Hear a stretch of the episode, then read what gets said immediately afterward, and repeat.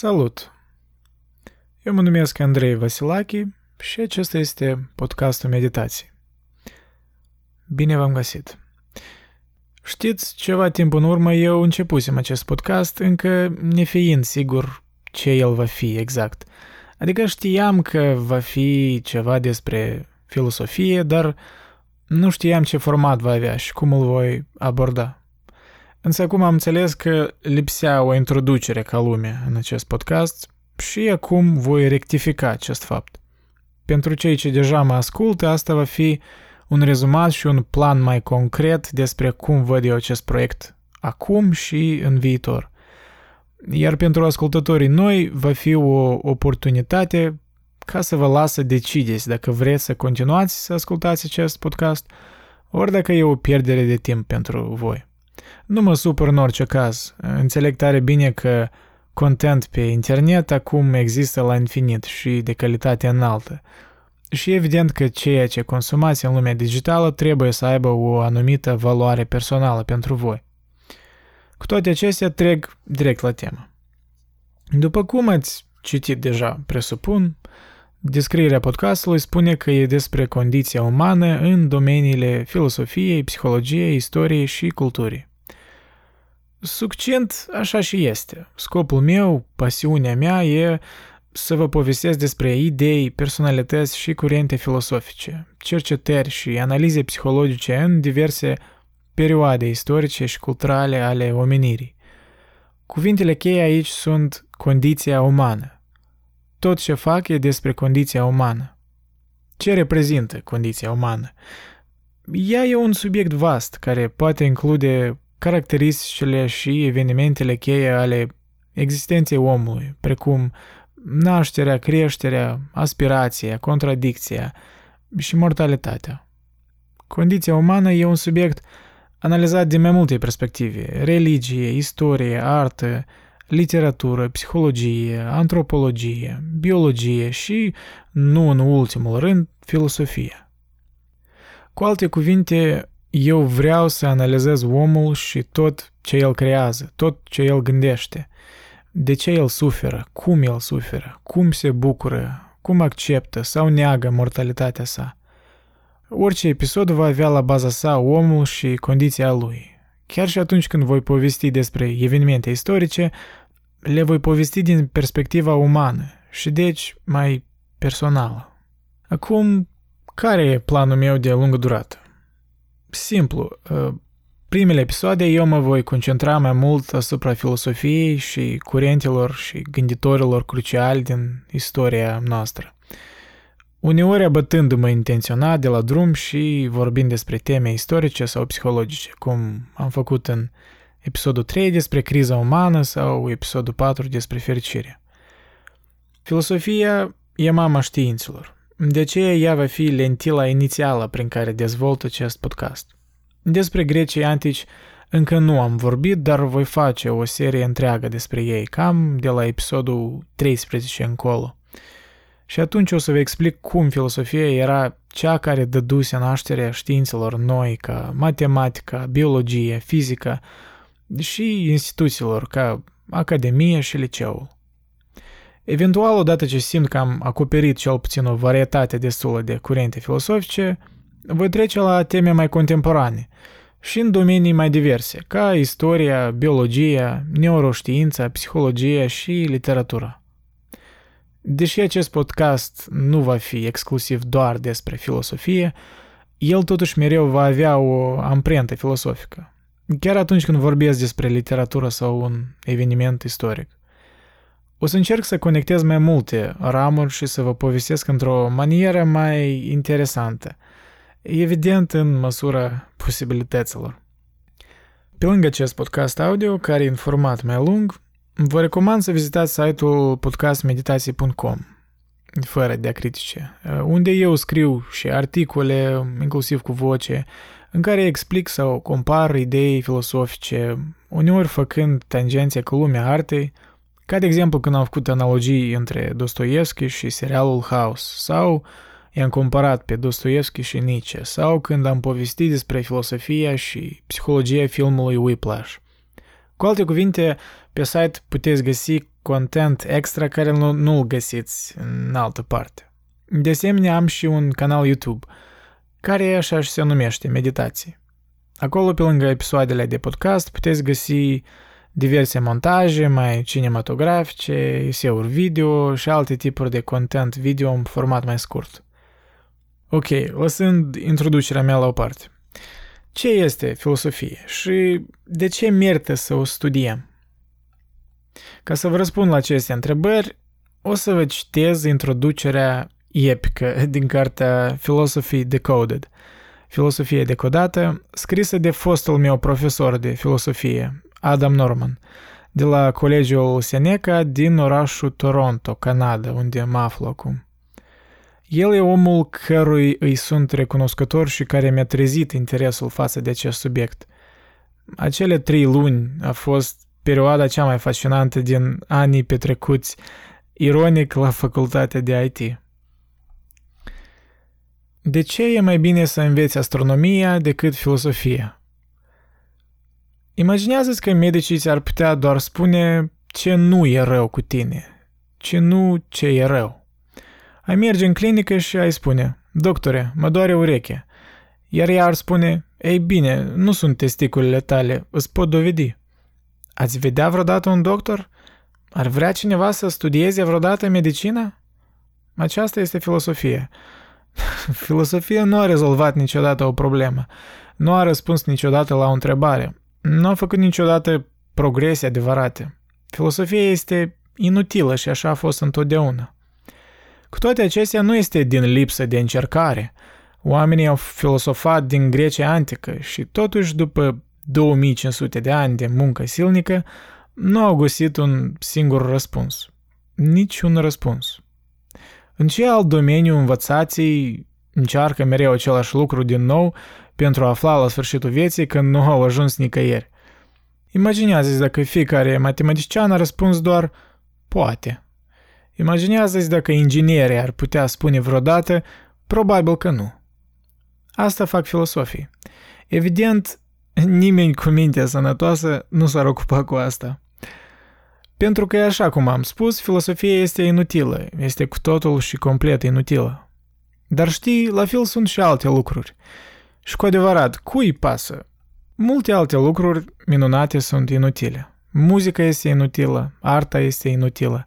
Toți am putea și poate am fi nevoiți să supraviețuim pe o mâncare îmbibată de vitamine, densă cu calorii, deci e clar că culinaria rafinată e inutilă plazele franceze pline de cafenele cu artă pe pereți și doi muzicieni fermecători, bătrâni și mustăcioși, cântând la acordeon și chitară în timp ce aruncă o privire la doamnele drăguțe? Lucru cel mai inutil din toate. Vechii, mari filosofi, Platon, Aristotel și Socrate, au spus că a face filosofie era chiar scopul vieții. Ei au crezut că filosofarea este cel mai bun lucru din lume – și eu sunt sigur că au sunat atunci tot în aceeași măsură de auto-importanți ca și acum. Dar, ca de obicei, grecii au avut o parte din adevăr în cele spuse. Filosofia este un sfârșit în sine. Nu este bun pentru nimic altceva, doar este bun. Punct. Lucruri care sunt bune pentru alte lucruri se numesc mijloace. Banii reprezintă mijlocul quintesențial – sunt inutili, cu excepția cazului în care îi utilizați pentru a obține alte lucruri. Faima, puterea și norocul sunt, de asemenea, mijloace. Nu sunt buni, cu excepția cazului când ne aduc alte lucruri.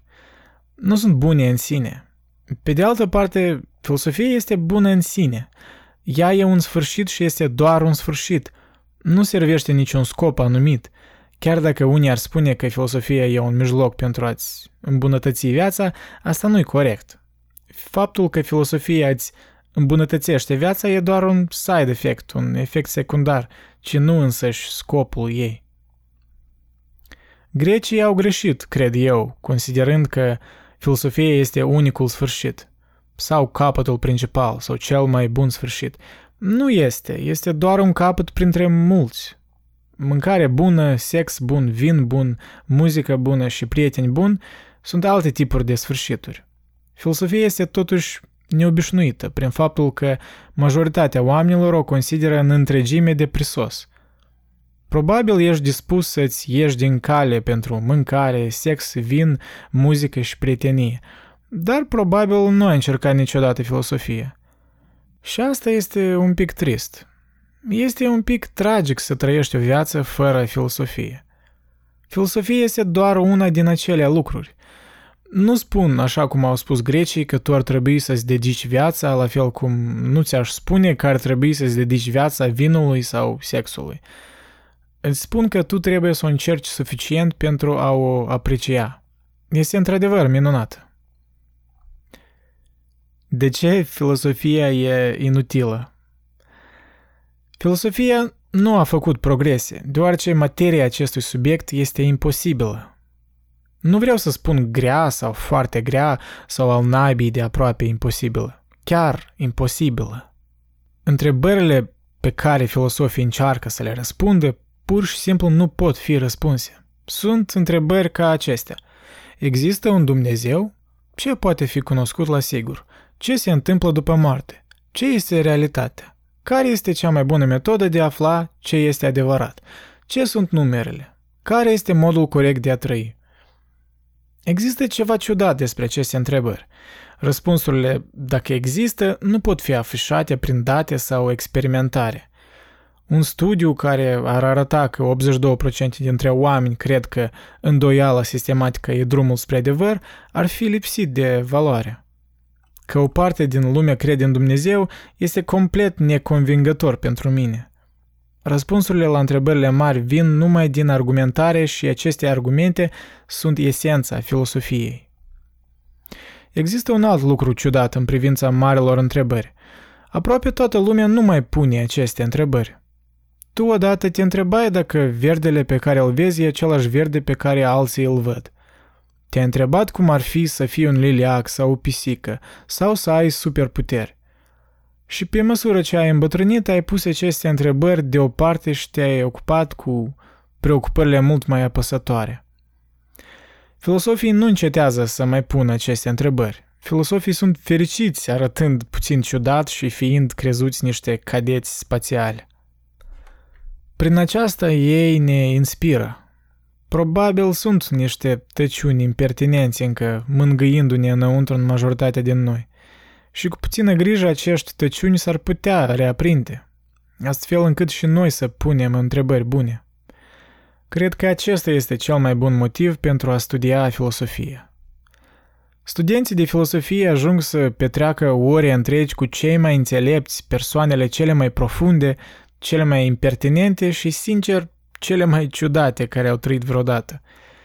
Este eliberator să știi că, indiferent de cât de stupid sună întrebarea și oricât de mulți oameni practici n-ar bagiocori-o și disprețui-o, un geniu mare din trecut probabil deja a pus această întrebare. Cum lucrează filosofii? Filosofii au un mod special de a se descurca în muncă. Ei se ceartă. Nu vreau să spun că strigă, se numesc unul pe altul sau încearcă să câștige cu orice preț. Filosofii fac argumente logice, își fac clare presupunerele, respectă regulile de logică și încearcă să ajungă la concluzii inevitabile. Majoritatea oamenilor consideră că să te cerți înseamnă să strigi și, în general, că argumentele nu sunt purtate civil și impersonal. În filosofie, totuși, încercăm să punem adevărul înaintea personalităților. Filosofii sunt în multe privințe ca avocații și sunt mulți buni studenți de filosofie care au continuat să devină mari avocați. Ambele profesii argumentează civil, formal și ideal în căutarea adevărului. Există trei părți ale unui argument și toată lumea, filosof sau nu, ar trebui să le cunoască. Ele sunt premisele, logica și concluzia. Premisele sunt punctul de plecare al unui argument. Ele sunt ipoteze. Iată două. Dacă iubesc o femeie, atunci ea mă va iubi înapoi. Iubesc o femeie. Logica este destul de clară în acest exemplu. Este un argument de tip dacă atunci și are chiar un nume străvechi, modus ponens. Logica spune, dacă A, atunci B. Deci A. Concluzia urmează B. Ea mă va iubi înapoi. Întregul argument este atunci dacă A, atunci B. A, prin urmare, B.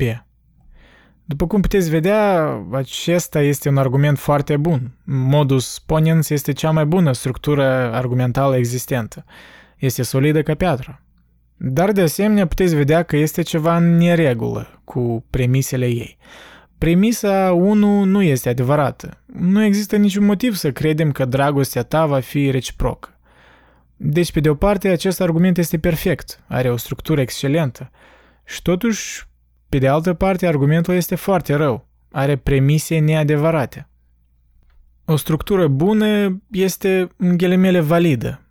Dacă premisele într-un argument valid este adevărat, atunci concluzia trebuie să fie adevărată. Dar un argument valid nu trebuie să aibă premise adevărate, ar putea avea premise false. Validitatea descrie numai structura logică a unui argument, nu conținutul acestuia. Logica este ca instalația sanitară și argumentele valide nu au scurgeri. Dar validitatea nu spune nimic despre conținutul conductelor. Conținutul ar putea fi bărăhat. Filosofii încearcă din greu să vină cu premise bune și adevărate sau cel puțin plauzibile. Ei încearcă foarte greu să folosească o logică excelentă pentru a ajunge la concluziile lor. Uneori, desigur, unul crede că concluziile au fost primele și un gânditor a încercat din greu să vină cu un argument pentru a dovedi ce voia să creadă. Și, de regulă, din păcate, structura argumentului nu este atât de clară pe cât ar putea spera cititorii. Idealul este însă să aibă aproape întotdeauna o structură clară, logică, cu premise adevărate. O simplă problemă filosofică. Uneori în viața ta ai avut aproape cu siguranță un vis atât de realist încât îl recunoști ca un vis. Doar tu însuți știi că ai dormit până te-ai trezit. Poate tu erai întristat să te trezești, poate zburai în acel vis, ori poate erai bucuros să te trezești. Este posibil să fie avut un coșmar. Pentru o anumită perioadă, însă, aparența și realitatea erau diferite. Tu păreai pentru tine să faci altceva, dar ai fost într-adevăr adormit în patul tău. Desigur, sunt multe cazuri când aparența și realitatea sunt divergente. Divizarea poate fi cauzată de droguri, febră sau bală psihică sau orice altceva. Unele dintre ele banale, lucruri precum iluziile optice. De multe ori putem spune cumva că lucrurile nu apar așa cum ar trebui.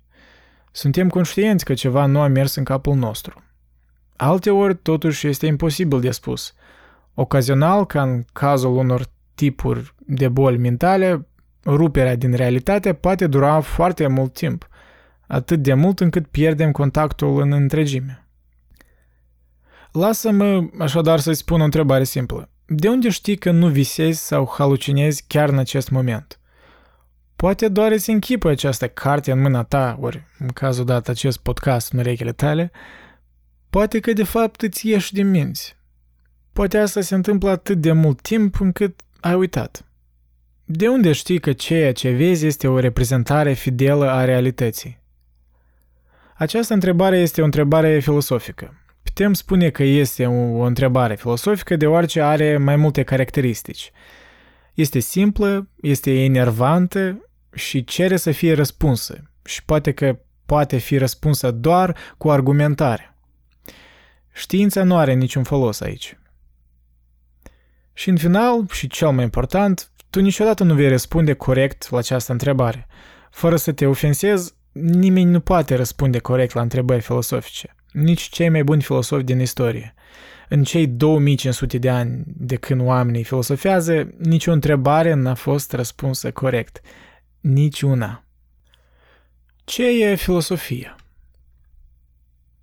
Unii oameni spun că filosofia este iubirea înțelepciunii, alții spun că este mama științelor sau cea mai mare risipă de bani la universitate. Eu spun că filosofia e să dai răspunsuri proaste la întrebări deștepte. Au fost multe răspunsuri la întrebarea pusă de mai sus de mine despre fidelitatea realității. Unele răspunsuri sunt ușoare, ca de exemplu să te înțepi pe tine însuți, să o chem pe Jessica Alba sau Ryan Gosling, să încerci să zbori și să aștepți să te trezești. Toate aceste răspunsuri totuși au o problemă. Nu e greu să-ți imaginezi un vis sau halucinație atât de reală ca să simți durere, orică nu i-ai putut chema pe Alba sau Gosling, orică n-ai putut zbura. Poți concepe cel puțin un vis atât de real încât acest fel de lucruri să se întâmple. Cu siguranță îți poți imagina o halucinație ca asta. Asta înseamnă că dacă ești cu adevărat strict, nu știi sigur că nu ești adormit sau halucinant acum. În timp ce asta e puțin probabil, nu poți fi absolut sigur. Două decenii în urmă, filmul The Matrix a considerat exact această problemă. În ea, Neo descoperă că trupul său se află într-o lume post-apocaliptică, condusă de mașini, fără lumină, în timp ce mintea lui se află într-un program de calculator care simulează America secolului 20. Cu alte cuvinte, Neo află că el a fost în esență halucinant. El se rupsese de acea realitate, în timp ce toți ceilalți din matrice sunt ignoranți față de adevărata realitate. Neo știe cumva că lucrurile nu sunt ceea ce par. Iată așadar o nouă întrebare mai potrivită pentru vremurile noastre. Cum știi că nu locuiești în matrice? Matricea este o halucinație total imersivă. Cum poate cineva spune când este complet păcălit? Există de fapt două întrebări implicite în problema de mai sus a matricei. Ce este realitatea? De unde o știi? Prima este întrebarea fundamentală a metafizicii. Ce este real? A doua este întrebarea fundamentală a epistemologiei. De unde știi ce știi? Acestea pot părea întrebări ciudate, însă ele sunt întrebări clar filosofice. Sunt simple, iritante și greu de răspuns. Metafizica Metafizica încearcă să răspundă la o întrebare simplă. Ce este realitatea? Știu că asta pare o întrebare stupidă. Realitatea pare, bine, destul de reală. Este prea păsătoare pentru mulți dintre noi. În consecință, se pare destul de nechipzuit să întreb ce este. Sunt chestiile astea chiar aici. Oamenii de știință cred acum că Universul este compus din materie și spațiu. Cu toate acestea, în trecut, filosofi și oameni de știință, au fost atunci unul și același, au gândit altfel. Ei au emis ipoteza că Universul conținea materie, vid, energie, minte, forme, esențe, monade sau o multitudine de alte lucruri ciudate. Și ei știau despre ideile noastre actuale. Teoria atomică a fost în jur mii de ani. În mod clar, oamenii de știință au pus în ungher cea mai mare parte metafizică de pe piață. Dar există încă întrebări nerezolvate. Ia, de exemplu, numerele. Ce sunt ele? Ce au două câini, două rațe și două biciclete în comun? Se pare că doime sau tuneness, dar asta nu răspunde cu adevărat la întrebare. Ce este această doime? Aceasta este cu siguranță o întrebare ciudată și este demnă de puțină atenție. Matematica pare să guverneze universul. Nimic nu se întâmplă care nu poate fi descris prin matematică. Mișcările atât a celor mai mici particule cât și a celor mai mari planete sunt descrise de același limbaj matematic. Totuși, într-un mod serios, noi habar nu avem ce înseamnă această limbă. Foarte puțini oameni s-au oprit vreodată să se întrebe ce anume numerele sunt.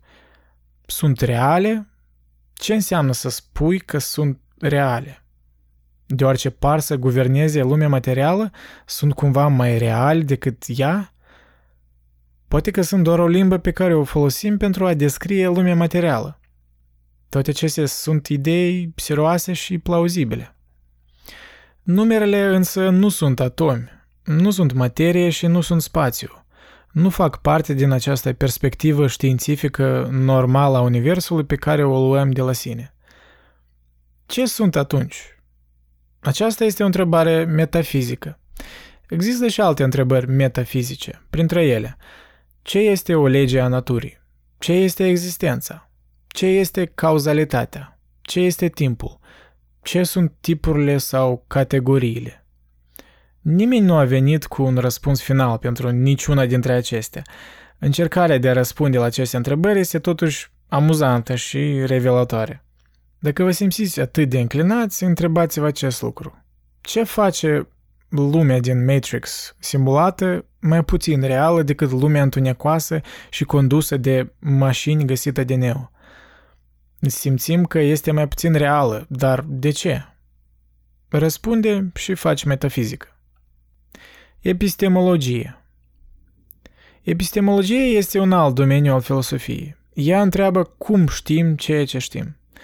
Studenții mei tind să fie respectuoși. Ei spun că profesorii i-au învățat ce știu. Este totuși stupid. Profesorii m-au învățat numai o parte din ceea ce știu. Multe lucruri le-am învățat de unul singur. Uite-te la acest lucru, de exemplu. E desenat un cerc. Este un cerc, nu? Dar de unde știi asta? Nu există, așa cum probabil ai auzit, un cerc perfect. Acest desen nu e o excepție. Lucrul circular nu seamănă decât cu un cerc. Are mici imperfecțiuni. Dacă tot ce ai văzut vreodată sunt lucruri care seamănă cu cercuri, cum să știi ce este un cerc? Cumva elimini mental imperfecțiunile dintr-un cerc? Dacă da, ar fi necesar să știi ce este perfecțiunea și imperfecțiunea. Deci cum ai ideea de perfecțiune? Pentru a o obține, ai eliminat mental imperfecțiunile de la lucruri altfel perfecte? Wow! Pentru a face asta, ar fi trebuit deja să știi care este perfecțiunea. Asta nu are sens. O altă posibilitate este că ai abstractizat din mai multe cercuri pe hârtie către un fel de cercuitate sau circleness. Cred că acest lucru este adesea ce au în vedere studenții mei când spun că au fost învățați. Cineva le-a arătat câteva cercuri și a spus, uite, acestea sunt cercuri, ai înțeles? Ia ceea ce au în comun și asta este o circularitate. Dar pentru a vedea ce au toate cercurile în comun, trebuie să avem o idee de ce să căutăm. De ce am luat rotunjimea ca ceva comun și nu negreața? De ce să iai rotunjimea și nu linie limea sau liniile? Se pare că trebuie să ai o idee despre ce cauți deja când încerci să abstractizezi cercuitatea dintr-un cerc particular, imperfect. Dar dacă știi deja ce cauți, de ce trebuie să abstractizezi cercuitatea? Tu deja știi ce e cercuitatea. Știți deja care sunt cercurile. Poate că te-ai născut cu idee de cerc. Din câte știu, fiecare cultură știe ce este un cerc. Poate că există unele idei cu care suntem născuți cu toții. Idei ca sus, jos, triangularitate, circularitatea și timpul. Poate. Dar de asemenea sună cam dubios. De ce învățăm aceste idei în școală dacă ne-am născut cu ele? Există și alte întrebări epistemologice dificile. Iată câteva. Ce este adevărul? Ce este falsitatea? Ce este justificarea? Ce este dovada? Ce este o credință? Cum trebuie sau trebuie să facem generalizări? Filmul The Matrix includea destul de multă epistemologie. Neo începu încercând să descopere adevărul despre matrice și realitate. În cele din urmă a descoperit că trăise într-o lume virtuală. Dacă ar fi fost Neo ceva mai inteligent, totuși ar fi continuat interogatoriul. Poate că nava mohorâtă și puloverele sfâșiate au fost și ele doar un vis. Neo a fost foarte prost să presupună că lumea mohorâtă a fost adevăratul. Având în vedere experiența sa, ar fi trebuit să realizeze că este foarte greu de spus ce este real și ce este imaginar. Dacă Neo ar fi studiat puțină filosofie și ar fi pus la îndoială propria sa epistemologie, s-ar fi întrebat cum putea fi sigur că știa cu adevărat ceea ce credea că știe. Dacă a studiat doar o mică filosofie, The Matrix Reloaded nu ar fi subt. În prima noastră lectură, sau episodul 2 din acest podcast, René Descartes, prin meditațiile lui, abordează această problemă clasică a epistemologiei. Descartes ne întreabă cum să știm ce știm și dacă există ceva care putem ști la sigur. El vine cu un răspuns uimitor, care îl puteți afla în episodul 2. Încă o problemă filosofică simplă. Iartă-mă pentru minciuna din titlul acestui capitol. Nu o să folosesc o singură problemă. Filosofia este complicată și de fapt e nevoie de două probleme pentru a transmite toate acestea. Scuze. De data aceasta, imaginează-ți că te afli într-o barcă de salvare. Cu un băiețel gras și suculent, un bărbat bătrân și slab și o femeie gravidă. Nu ai mâncare și dacă nu mâncați astăzi, toți patru vor muri. Ce faci? Mai important, cum decizi ce să faci? În mod clar, acestea sunt întrebări filosofice. Sunt simple, iritante și menite să fie răspunse cu argumentare. Ei au și o altă caracteristică a genului. Sunt destul de ridicole și oricum dezgustătoare. Desigur, răspunsurile la prima întrebare nu sunt importante, dacă nu sunteți cel mâncat. A doua întrebare este mult mai dificilă. Poate că ar trebui să mâncăm în funcție de cine ne-ar hrăni pentru cel mai lung timp. Femeia însărcinată ar fi atunci bună alegere. Dar poate că ar trebui să o respectăm pentru că va aduce mai multă viață pe lume. Atunci ar putea primi o scutire pe care o femeie doar grasă nu ar fi primit-o. Băiatul suculent de gras este a doua soluție cea mai bună. Dar este tânăr. Poate ar trebui să luăm în considerare cine va contribui cel mai mult în lume și să-i mâncăm pe cei care au trecut de anii săi buni. Sau, aceasta este alegerea elevilor mei mai rar considerată, poate că cineva ar trebui să se autojertfească pentru bunătatea grupului. În cele din urmă, poate că nimeni nu ar trebui să mănânce. S-ar putea să fie mai bine să mor decât să fie atât de decăzut. Toate criteriile sunt plauzibile. Maximizați fericirea și minimizați nefericirea. Valoarea tinereții și promisiunea. Jertfa pentru binele mai mare. Mori decât să faci răul. Acestea sunt reguli etice, deși nu toate sunt bune. Acesta este al treilea domeniu al filosofiei. Etica. Etica studiază ce e corect și greșit. Dar listele simple cu lucrurile bune și rele devin în curând plictisitoare. Este mult mai interesant să încerci să găsești reguli pe care le putem folosi pentru a decide ce este corect sau greșit. Aceste reguli sunt distractive de dezbătut, iar filosofii petrec mult timp luându-le în considerare. Să mănânci băiatul gras este plictisitor. Să decidem cum să decidem cine să mănânce este mult mai interesant. Pe scurt, etica pune o altă întrebare simplă. Cum știm ce este corect și greșit? Ei bine, aici am închis citatul. Am terminat cu introducerea epică din cartea fostului meu profesor, Adam Norman. Deci, ce spui? Te-am întregat? Dacă da, atunci mă poți găsi pe toate platformele și în toate cazurile dai search la Meditații Podcast și mă vei găsi. Deci paginile unde găsești știri despre podcast sunt uh, cea de Facebook și cea de Instagram. Uh, poți asculta podcastul pe SoundCloud, Spotify, iTunes, Google Podcasts, Stitcher, uh, Podcast Addict și alte aplicații de genul. A, și YouTube, desigur. Toate aceste linkuri le găsiți pe prima pagina site-ului podcast uh, meditații.com, fără diacritice. Și adresându-mă celor din România, presupun că ați observat un accent în graiul meu. Asta e deoarece sunt din Republica Moldova și, deși mă voi stărui să nu prea folosesc rusisme, totuși uneori voi avea niște scăpări, așa că mă scuzați anticipat. Iar dacă sunteți deja un ascultător regulat, voi fi foarte recunoscător dacă dați un like la pagina de Facebook și dați un share la aceste episoduri, transmiteți prietenilor cărora credeți că le-ar place așa tip de podcast. Ori dați un rating uh, pe iTunes la podcast dacă vă place. Orice efort din partea voastră e binevenit. Spread the word. Mă numesc Andrei Vasilachi și bine v-am găsit la podcastul Meditații. Ne auzim data viitoare. Pa, pa!